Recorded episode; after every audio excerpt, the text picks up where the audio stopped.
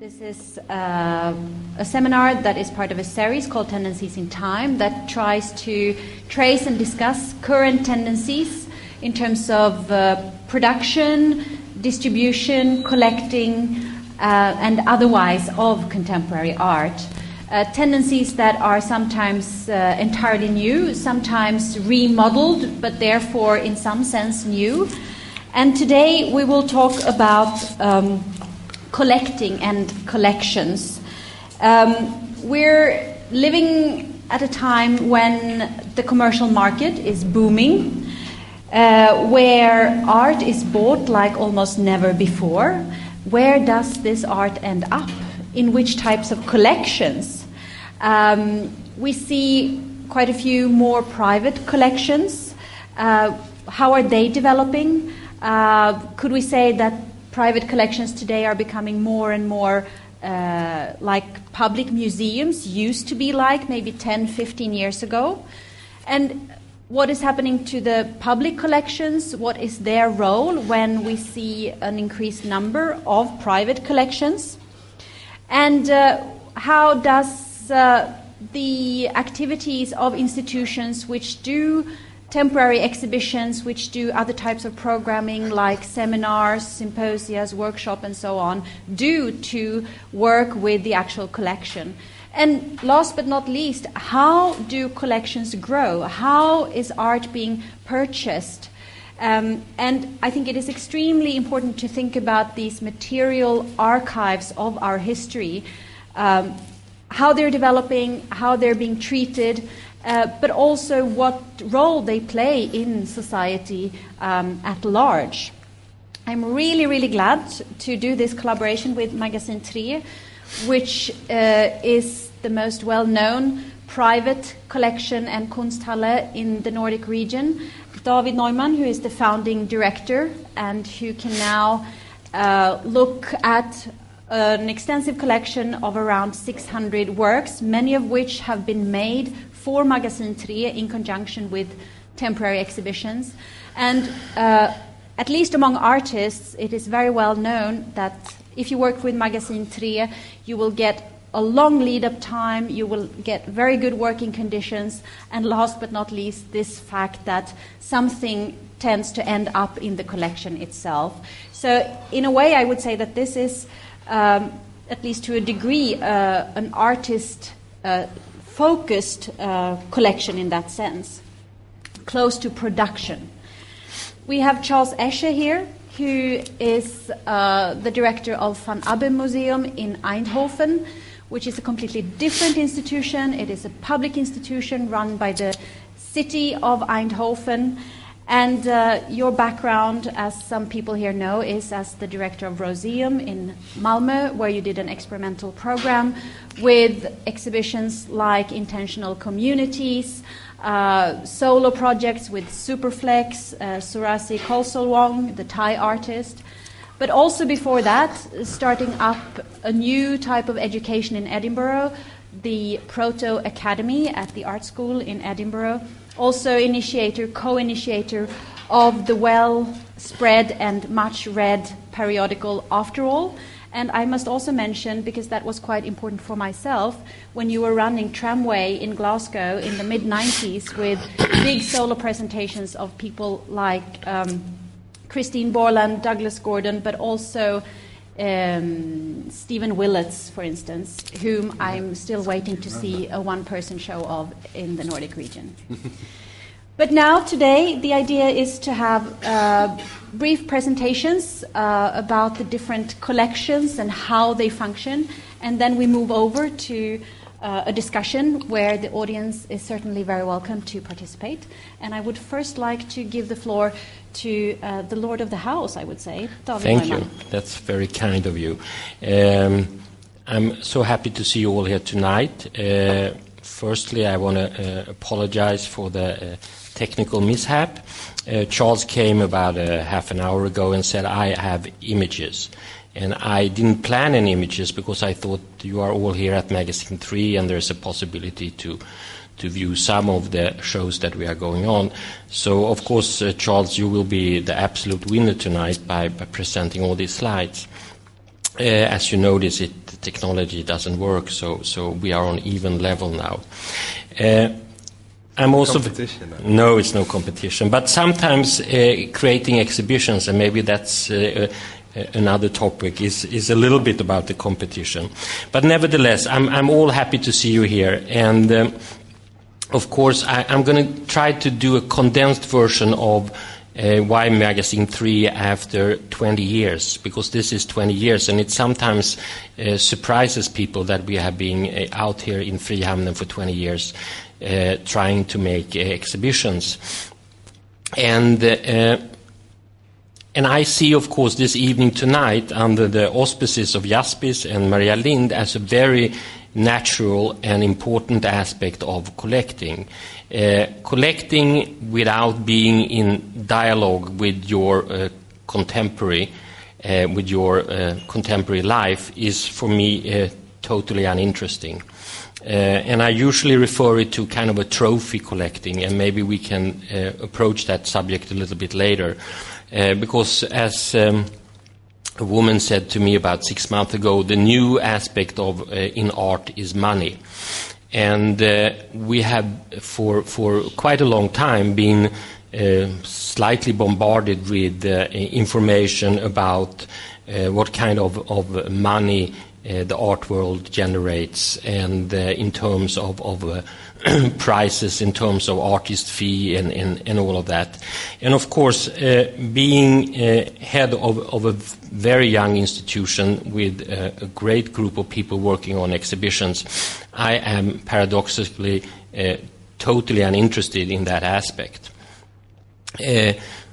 we started Magasin 3 20 years ago, and we uh, purposely mentioned it, called it a, a Konsthall. Uh, somehow, and I have to be honest with you, somehow to uh, partly downplay the fact that we are a collecting institution.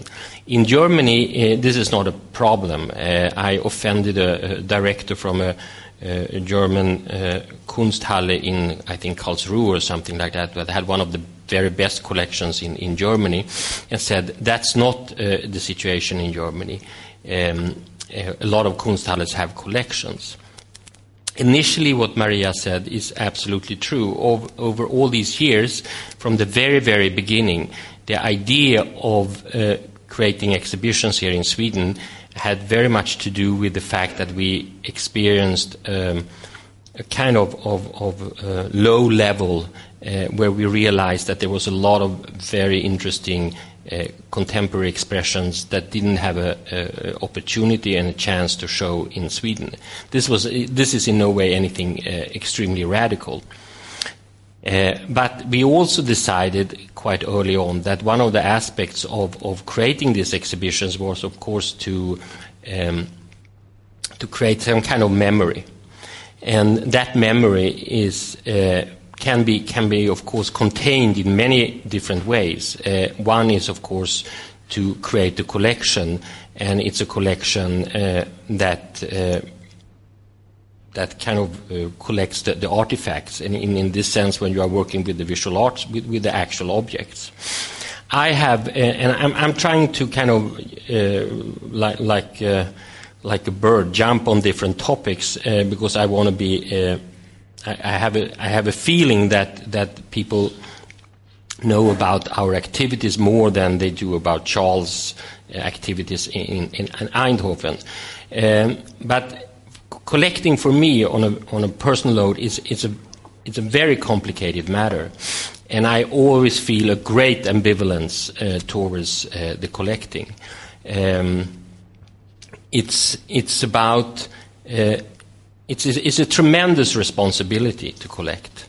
And it's not only uh, the fact that you uh, create a platform or an opportunity for, for um, an artist or artists to express themselves in, in a facility at Magasin 3, but the fact uh, how, you, uh, how you collect this memory and how you, in one way, preserve the memory and how you take care of it over 10, 20 years or 30 years, or, or in, in Charles' uh, situation, your institution started to collect in 36. 1936. we have currently uh, a collection of, of, around 600 works. And you can see that we have only, we are a, young institution. We have only been in existence for 20 years. And what does it mean? Uh, we have institutions here in Sweden. Uh, I'm thinking about, for example, the Nordic Museum that has uh, collections of 24 million objects. And about 10 years ago, when Maria, you did an exhibition in terms of, in, in part of Archipelag, I think, um, where we needed some, some artifacts or some furniture for an installation by Rosemarie Trockel. Uh, we approached the Nordic Museum, of course, that has these millions and millions of objects, and we wanted to borrow some 50s furniture and something like that. And in the end, of course, we, we ended up going to Myrornas because it was a fraction of the cost and it was so much easier than to request these, these uh, uh, objects from, from uh, a storage facility about uh, 25, 250 kilometers from Stockholm. So uh, the collection at Magasin 3 um, is, as I said before, has to do with, with, with trying to parallel to our exhibition program, trying to uh, contain a level of memory, a level of what we have done here. And because we many times work very, very closely, this has been, as Maria said, one of the primary ideas of uh, creating Magasin 3 and also having the, the idea of, of collecting.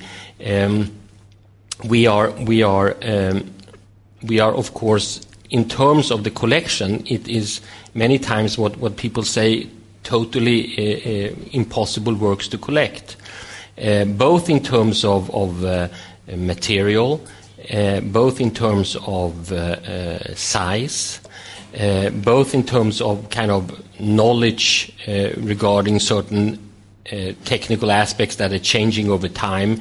I mean, video art today compared to five years ago and 10 years ago is constantly changing.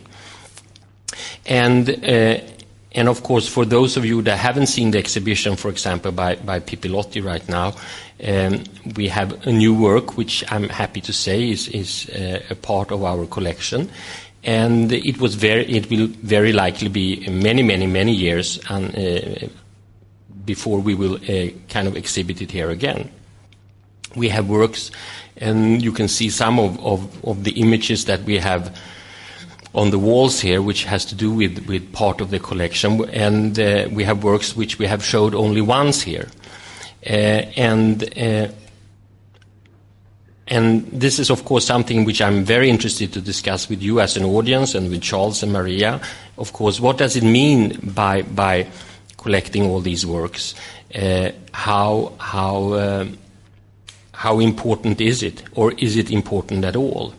Uh, historically, of course, uh, an institutional capital is not only uh, the kind of funding you have, whether you are public or private funding, but institutional capital historically also had to do very much with uh, what kind of, of collection you had. And if you had in that collection certain objects that no one person show or, or group shows could be done without borrowing from, from, from your collection.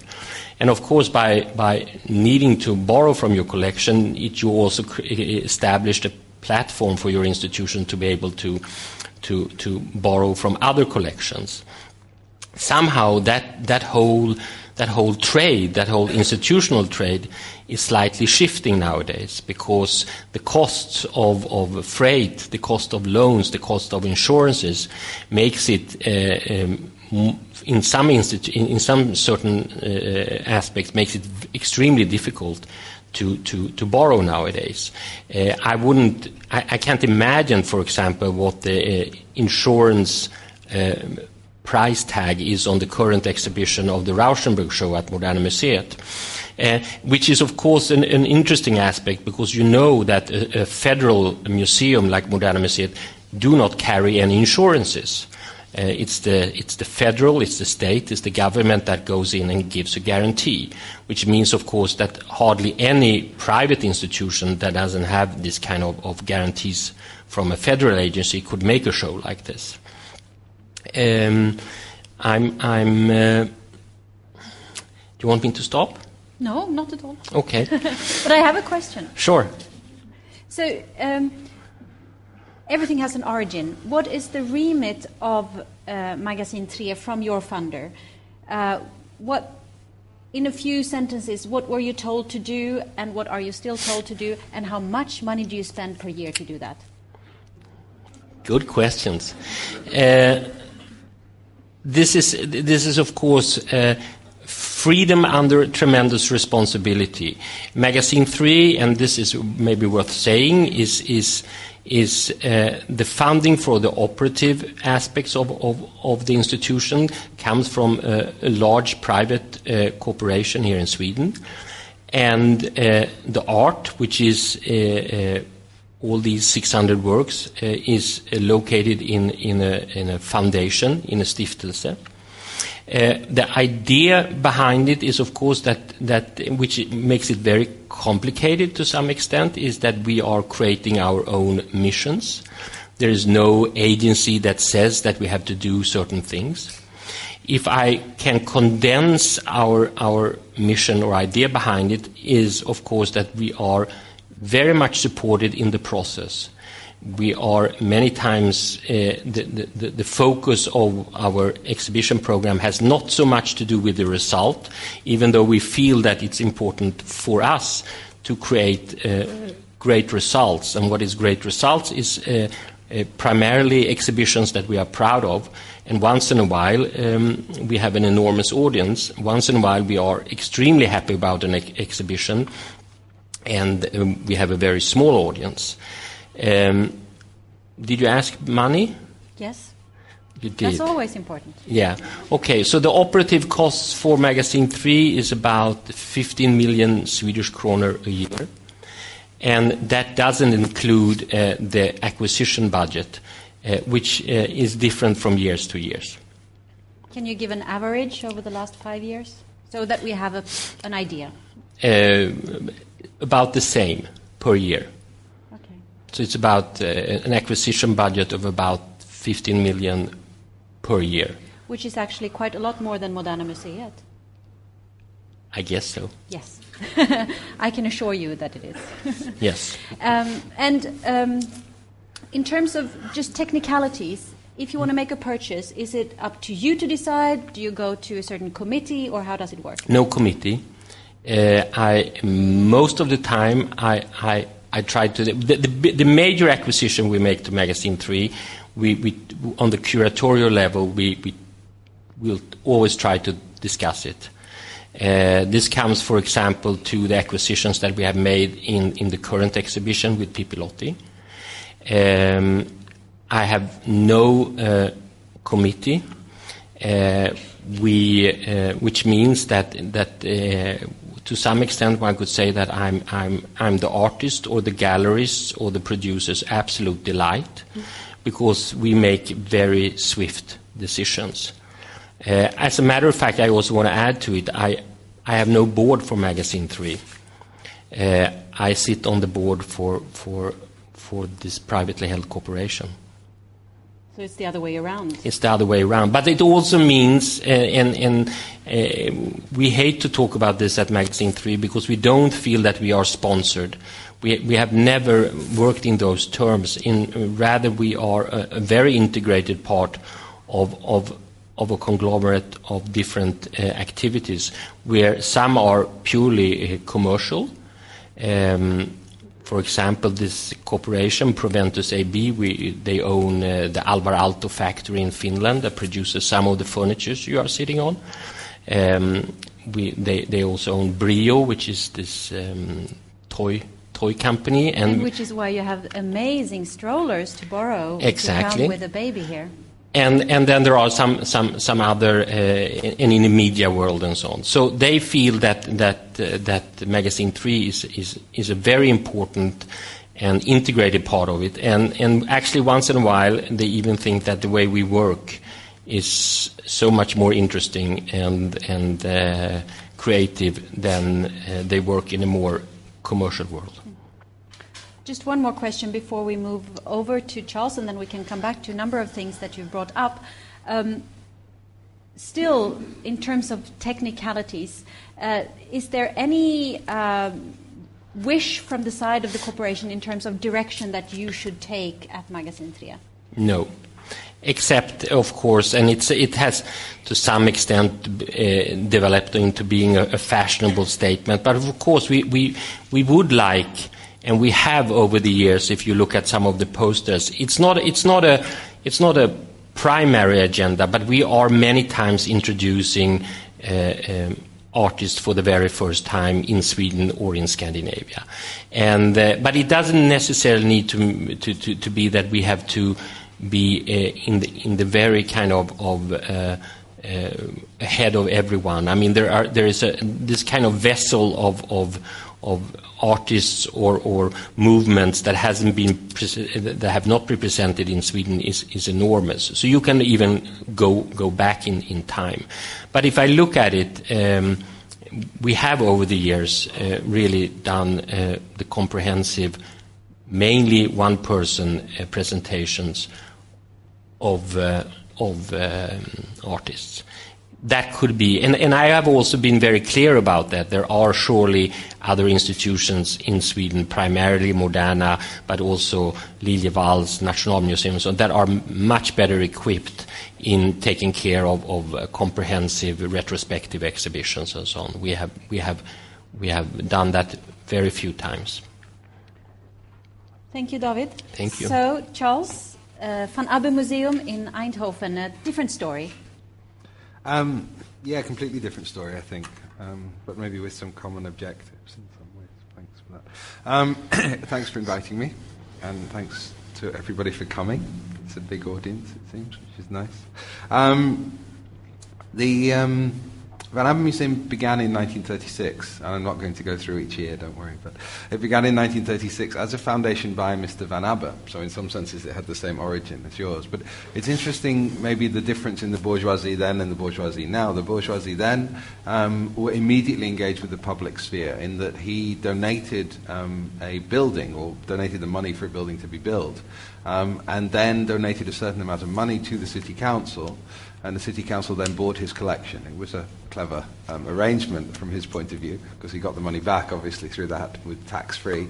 Um, but uh, in the same sense, he was investing in the public sphere directly, which is obviously what this place hasn't done. It's remained in the private sphere.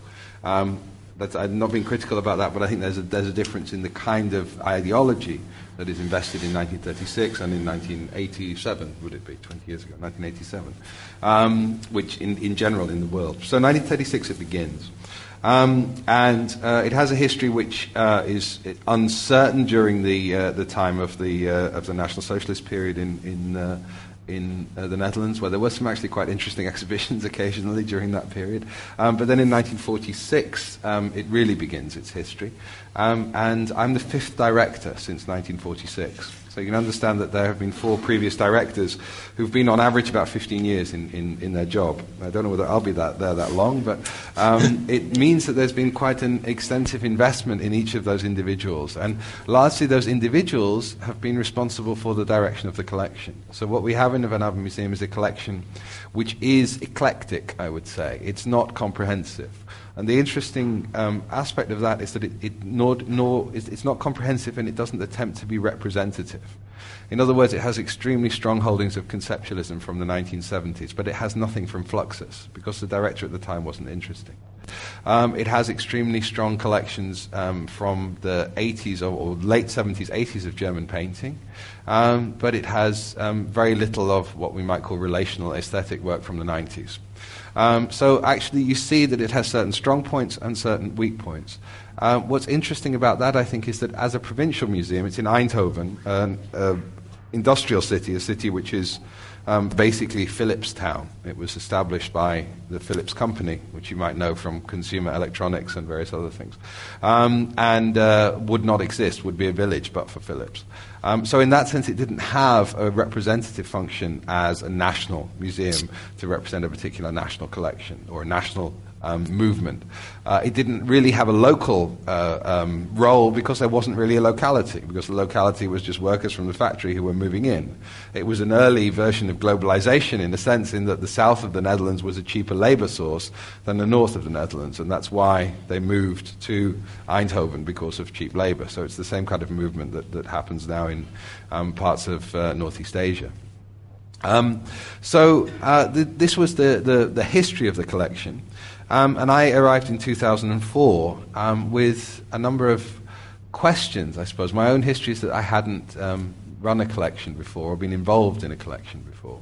So um, it was actually a, a, whole new set of challenges, which I embraced nervously but also excitedly. And I also felt that, that what was interesting about museums is that, is that they had, over the previous um, 10, 15 years, maybe a bit longer, become increasingly like Kunsthalle, actually, in the sense that museums increasingly emphasize the idea of the exhibition, the temporary exhibition, over the presentation of the collection. Now, this is something that is actually relatively new, because previously museums were those kind of static places where things had a place and the place, and they always hung in the place. If you remember, certain museums would almost have the label if they would, le- if they would lend something out, which would say this work is on loan, um, and there would be a gap in the wall where that, waiting for it to come back.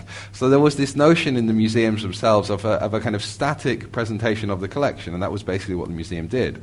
And temporary exhibitions were something that were done at the side, were something occasional, was something that developed um, uh, within the terms of the collection, a, a sort of fairly irregular pattern over the last, we could say, 50 years, and increasingly over the last 15 years, um, that has shifted in museums. And the collection itself has become, um, in terms of public relations, less and less significant. Um, so it seemed to me interesting to think about the collection as the core of the museum again, to adopt some of those ideas from the past. Maybe not to leave the gap on the wall when we loan something out, but ne- nevertheless to at least readdress the idea of the museum in that old fashioned way. Um, I was also very um, uh, concerned as a um, as somebody who's interested in the survival of democracy, I suppose, and feeling that culture has a relationship to democracy, and feeling that democracy is not something which we can take for granted anymore in the 21st century. Um, uh, and, and I suppose not being satisfied with the forms of democracy which we currently have, which are notions of representative democracy, which I don't think function very well anymore. Um, and, um, but, but understanding that this museum was located within the public sphere that old public sphere, that public sphere that, that, um, that was generated through the, the, the French Revolution. Um, and um, museums were institutions within that public sphere related to the development of the bourgeoisie and, um, and also related to developments of democracy. Now, the museum that, uh, that, um, that I now run, the Van Abbe Museum, is therefore a public museum, and it's run for the public interest. Now, this, of course, is a very vague terms. They may be a little bit less vague in Sweden sometimes, although I think the social democratic history of this country is in pretty much terminal decline. But nevertheless, um, the idea of the public interest is something which, which still drifts around a museum like the Van Abbe Museum. And it receives taxpayers' money. 80, 85% of our money is through the public purse, not through private um, support. Um, so clearly, the question of the public is something that, that exists. So, what does it mean to be public, and what does it mean to have this public collection, which is owned by the city, but you could say also the citizens of Eindhoven, the people who live there? What does that relationship mean, or what could it mean? The other two questions that relate to that, but also relate generally to the problems that also David was uh, outlining, are given that we have a purchasing budget which is smaller than yours, but around, around about half a million euro a year, um, what kind of things should we collect? Should we continue in this eclectic tradition? Should we think about filling gaps in a, in a collection which begins with Picasso, essentially? Um, should we think about the future? And if we think about contemporary art, what kind of contemporary art do we want to collect? What kind of uh, legacy do I want to leave as the fifth director after these four? Those questions were important to consider. And the other one was how to show the existing collection, that question that I had at the beginning about the museum maybe re emphasizing its collection. I'd hope to show you some images of how we're doing that, but I think that's going to be rather difficult now. But nevertheless, it was those three questions questions of publicness, questions of what do we buy, and questions of what do we show that um, I'd like briefly to consider here. Um, so the quest, first question is publicness and the museum as an institution in the public sphere. Um, it's important to understand, I think, that we are mandated by politicians to be a service to and for the city of Eindhoven. Um, my boss is a directly elected politician, is represented on the city council, and the board that we have is, um, in some ways, similar to yours. It's actually the city council. I mean, the, the, the, there is no, nothing between me and the representatives who are directly elected. Um, so, therefore, there's a very, very close relationship to that essentially 19th century notion of representative democracy, um, which I find extremely challenging but also extremely important because it means that we have a, different, a certain kind of accountability, and it's accountability to a place and to a people, um, to a people that vote for these, these individuals. Um, so we're therefore talking about an institution which is, that works in the notion of the public interest. Um, now, as I've said, I don't think that the, the, the, idea of the public interest is particularly clearly defined, but I think it does at least represent a difference from the private interests of individuals or corporations.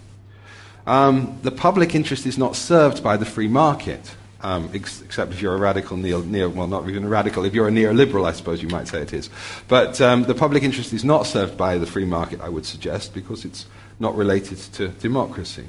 Um, but it is, or it requires, an assessment of what would be an ethically good thing to do. Ethics are involved with the public interest. Um, you, that assessment is made by certain qualified people, in this case, me, acting in the name of the public. So I'm acting through the city council in terms of representative democracy, but I'm also acting in terms of the public interest in trying to do something which is ethically good. Um, at least that's what I feel that my, uh, that my, my brief is. That's what I feel that my responsibility is, which provides certain limitations or certain ways of thinking about the collection, ways of thinking about the institution, which are different from those that you would have if you were um, accountable to private individuals, accountable to corporations, accountable to a king, accountable to other, other forms of power structure. Um, and how do we then articulate those?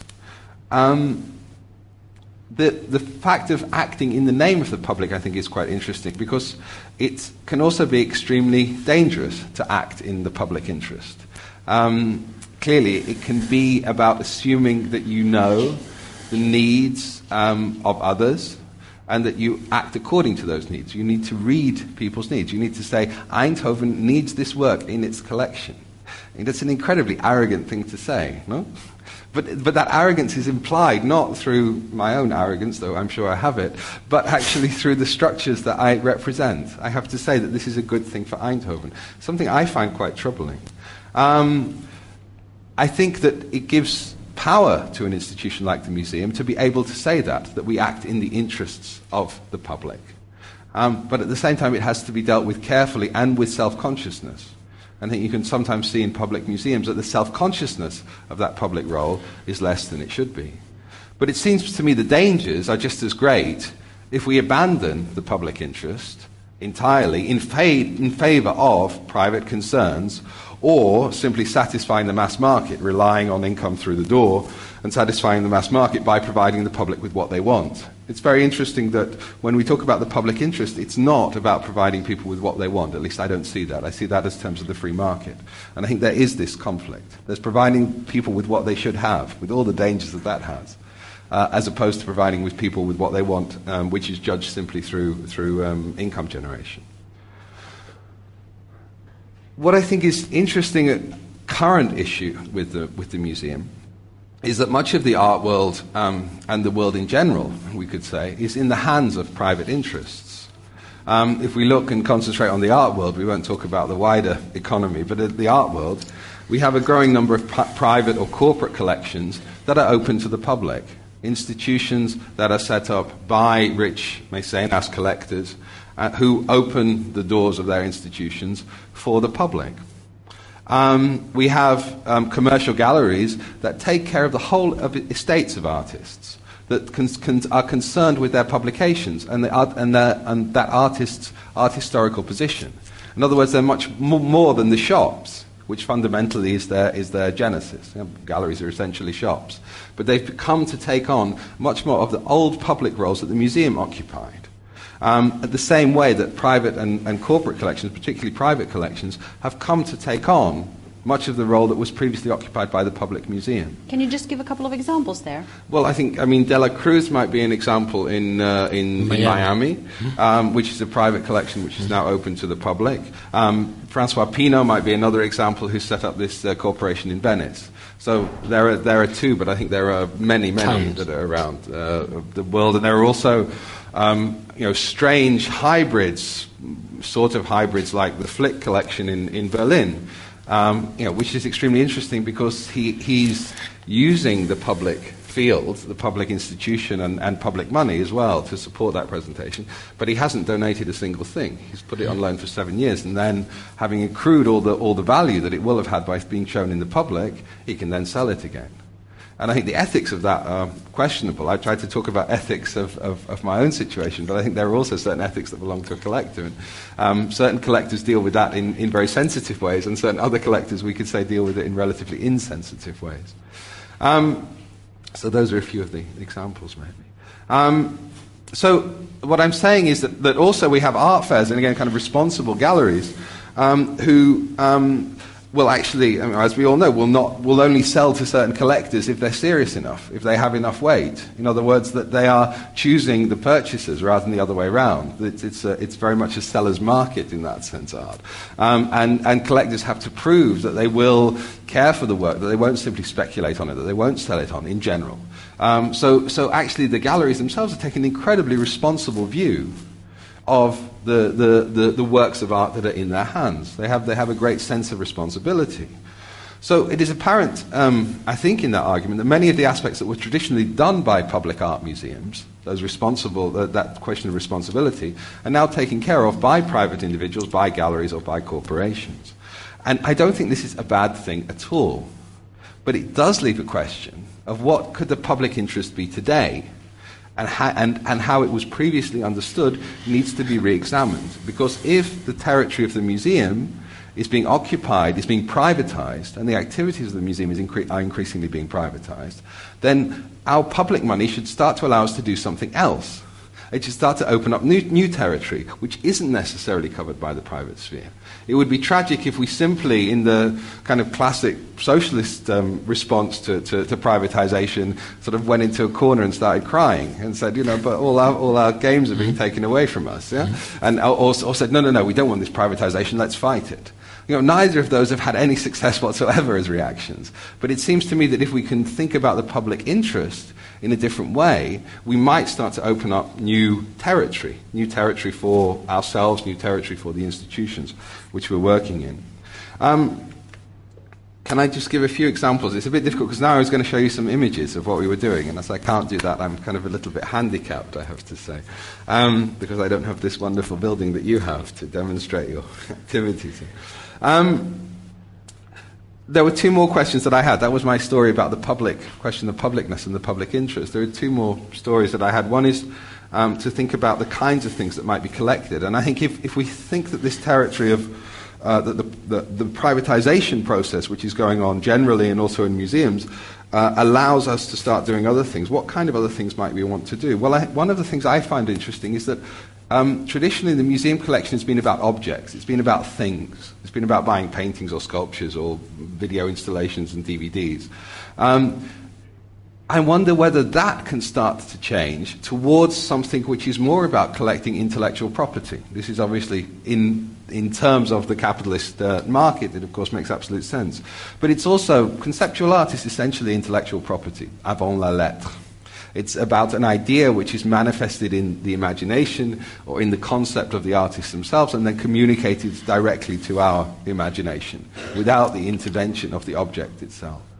Um, now, uh, of course, the, the, the, the, the idea has become collectible for a long time, but generally it's been turned into things like certificates or instructions or various things which come in the museum collection to represent objects they come to have the same aura of originality around them as, as, as objects traditionally did. So it's odd, in some ways, it's odd that the museum has not adjusted itself to the activities of artists since the 1970s in terms of their conceptual practice. Um, what would it mean if we were to adjust it? I think one of the challenges that we need to look at is um, how we might move to um, a notion of an open source collection, or at least a Creative Commons collection. A collection which is, which is shared and could even be, in the tradition of open source, altered by people. In other words, that a conceptual artwork would no longer be the property of an artist. It would begin as the property of an artist. Then, coming into the public sphere, which would be the museum, it could start to be transformed. Transformed maybe physically, but if it's not an object, it just is transformed constantly in terms of ideas. And a collection might be to collect the responses to a conceptual piece of work. In, this, in, the broadest terms of concept, yeah? I don't mind if it's an object or not, that doesn't bother me. But essentially, the intellectual property of that object would, could then be shared with the public. And the public could start to respond to it. And the museum might start to collect the responses. So start to have a tail, if you like, or a, head or something. But, but, but begin at a certain point with the object and not freeze it there. Not preserve the memory of it alone, which is the traditional role of the museum. That's being done by the private people. But why don't we think in our public interest in starting with the object and then seeing where it goes? And I think that seeing where it goes could be, could be interpreted in all sorts of different ways. Certainly, seeing where it goes would mean that the kind of documentation you would take at the moment when you purchase it would be quite different. Traditionally, it's been about photographing the object and trying not to, not to allow it to change. Conservation, which costs huge amounts of money, is, is a huge investment for museums.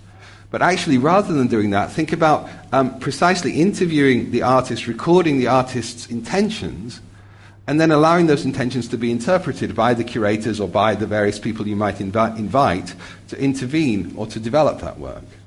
So, therefore, the documentation of the idea, which would, of course, originate in an individual, would be the kind of recording of the intention and the parameters which that artist would want to set for a work. Then I think there would be a question of the, are those parameters of the artist legitimate parameters? In other words, not to privilege only the artist's intentions, but to say these are the artist's intentions, but the work can be dealt with in different ways by different kinds of publics. So the work itself starts to change. It starts to get out of control. It starts to get loose. And I think all these things are, are, are not investing in the object, but investing in the potential imaginative possibility of the idea. There are certain works, of course, that are open to this more than others. But I think once we start thinking in this way, we might start thinking of ways in which even paintings could be dealt with in this way. Certainly in terms of digital representation, but that's the kind of really the beginning of it. Yeah, I mean, I think there are so many so many ways in which we could go with this, and I I think the point is of cutting loose is that you don't know where the end might be but it starts to be a, a, form of shared communication. And I think the open source community and open source software is an extremely interesting model, an extremely interesting um, uh, way of thinking about a collection today. I think it also means, um, in terms of this, this possibility of, of, sharing the public space, it means, um, uh, which I think you do as well, but I think, again, there's a lot more potential in this, the idea of commissioning for purchase. In other words, not thinking about the collection as being um, you know, in the traditional terms of visit to a studio, in the, the very traditional terms, or to, a, to an artist, and the identification of a particular object, and that object or that concept even coming into the museum, but actually the invitation to produce a work in some way, but that work being intended not to subsequently be collected, but that work being part of the collection from the moment that it's commissioned. So again, you would kind of go backwards from the object. If, if before what I've talked is going forwards from the object, this would be going backwards in time, or indeed in space from the object. And starting to see what happens if you, if you in this strange way, start to, start to collect before the idea has even come into the head of the artist in the first place. I think you start to see how that might happen. And I just, just want to say one thing. I think it, it, it, it's very when we think about the, the, the world of, of, the, of the web's 2.0 and we think about the idea of relation and, and, and the way that that's mediated through digital images, it seems to me that the, the, the youngest generation, the people about 18 to, to 30 or something like that now, um, it seems to me that, that, that increasingly the idea of the image itself is a very, very thin thing. It's a very thin thing which can be replaced by many, many images. And the museum is still trying to hang on to the idea of the iconic image. It seems to me that actually what's, what's thick now in society is not the old images which, which, with which we invested so much thickness in the past, religious images, icons, etc. But it's actually relationships. It's actually the real human, human flesh is the thing that we don't have very much of. And, and human touch is the thing that we really invest reality in. Because images can be simply replaced by another image, by another image, by another image. And then the question would be how could you collect relationships? And I'm not talking about relational aesthetics, I'm talking about how could you collect relationships. And it seems to me that in mapping out a couple of the ideas of going forwards and backwards from the object, it might start to be that relationships become the question of what the public interest would represent as a collection. Now I'll shut up. it's all very interesting, and we will um, have a reason to return to many of the questions. On the technical side, again, um, you were talking about different philosophies. Uh, are you going to fill in gaps in the historical collection? Mm-hmm. Are you going to focus more on what is being made uh, right here and now? Just a few sentences about the direction of collecting at Van Abbe since you came. Um, not to fill in gaps is a very specific project. That doesn't mean that we won't collect historical work. I have some slides of some historical work that we have collected.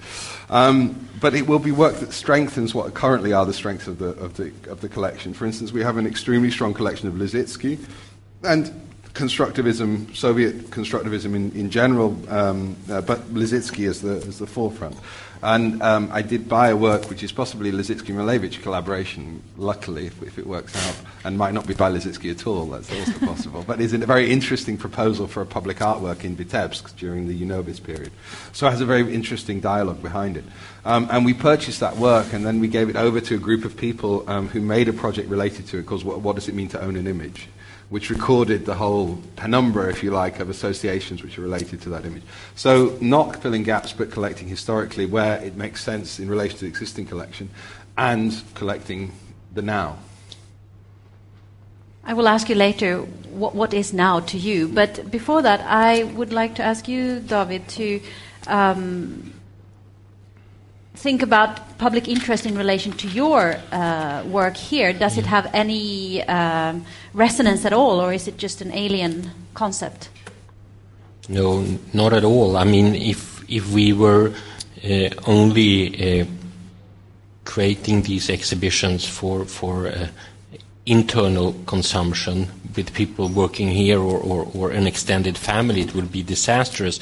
I just wanted to, to say to Charles, of course, that, that I have been in an extremely lucky situation uh, because when we started uh, differently from Mr. Van Abbe, um, we started with absolutely nothing. I mean, the, the, the collection of Magasin 3 is subsequently something that has been uh, added, as I said before, as a memory. But in 1987, Magasin 3 owned nothing. We were totally uninterested in opening doors to show how clever or how stupid we had been by being collecting for many years. We were only interested in the process, the dialogue with the artists, trying to record and and and and remember what you were talking about, uh, the the the ideas. We have never ever commissioned the work. And we have been very clear when we have worked with the artists that the works that are being specifically produced for Magasin, whether it is Magasin 3, whether it is by, by Pipilotti Rist or Mona Hatoum or Janine Antoni, and all of these artists have never been part of any idea of being specifically collected to Magasin 3. I think that's very important because it means also that the collection has a very unique profile. Um, I will not uh, uh, deny the fact that we have parallel to this once in a while acquired works which we, which we think makes sense when you look at the totality of collection, what you refer to as filling gaps.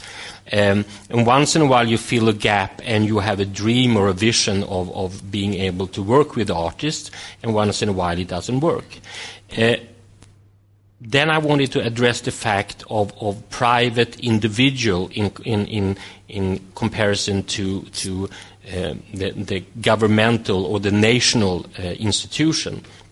Not that many years ago, we created a new a museum here in Gothenburg, uh, Världskultur Museet, which was a, a, a, political decision to create something and kind of rein, reinforce or, or, or uh, um, how should I say, influence uh, a museum world by creating a new institution. The Museum of World Cultures. Right.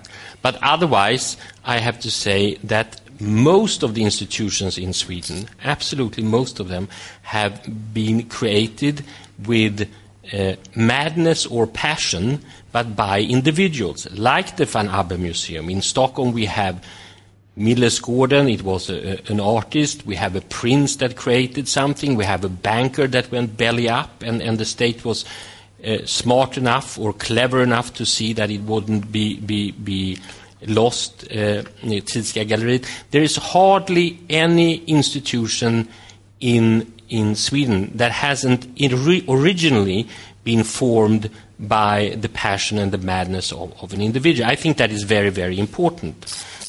I also think that that uh, as Rob Storr said, and he is the the, the uh, chief curator for the upcoming Venice Biennale, there is not one single institution that has been able to survive without having a dialogue or relationship with federal or state money. And he added, not even the Rockefellers, and then was referring to the Museum of Modern Art. So by, by creating a new institution like Magasin 3, and we have another institution in, in, uh, in, uh, that opened uh, about six months ago, which was called, uh, um, which is named Bonniers Konsthall. Um, we are we are continuing kind of a tradition that has existed in Scandinavia, even though we have had uh, 80 or 80 years of, of social democratic uh, government. And the bourgeoisie has slightly changed. And, and, I think that is an interesting thing that Mr. Van Abbe, uh, of course, both the Lissitzkys and the Picassos, having once in a while certain relationships yeah, with them. I have to say, we only have six paintings by that, which are all very, very modest and. Uh, I see. Okay, average. so he but wasn't. But, but you know, the directors afterwards, but the madness was certainly there for sure. Exactly.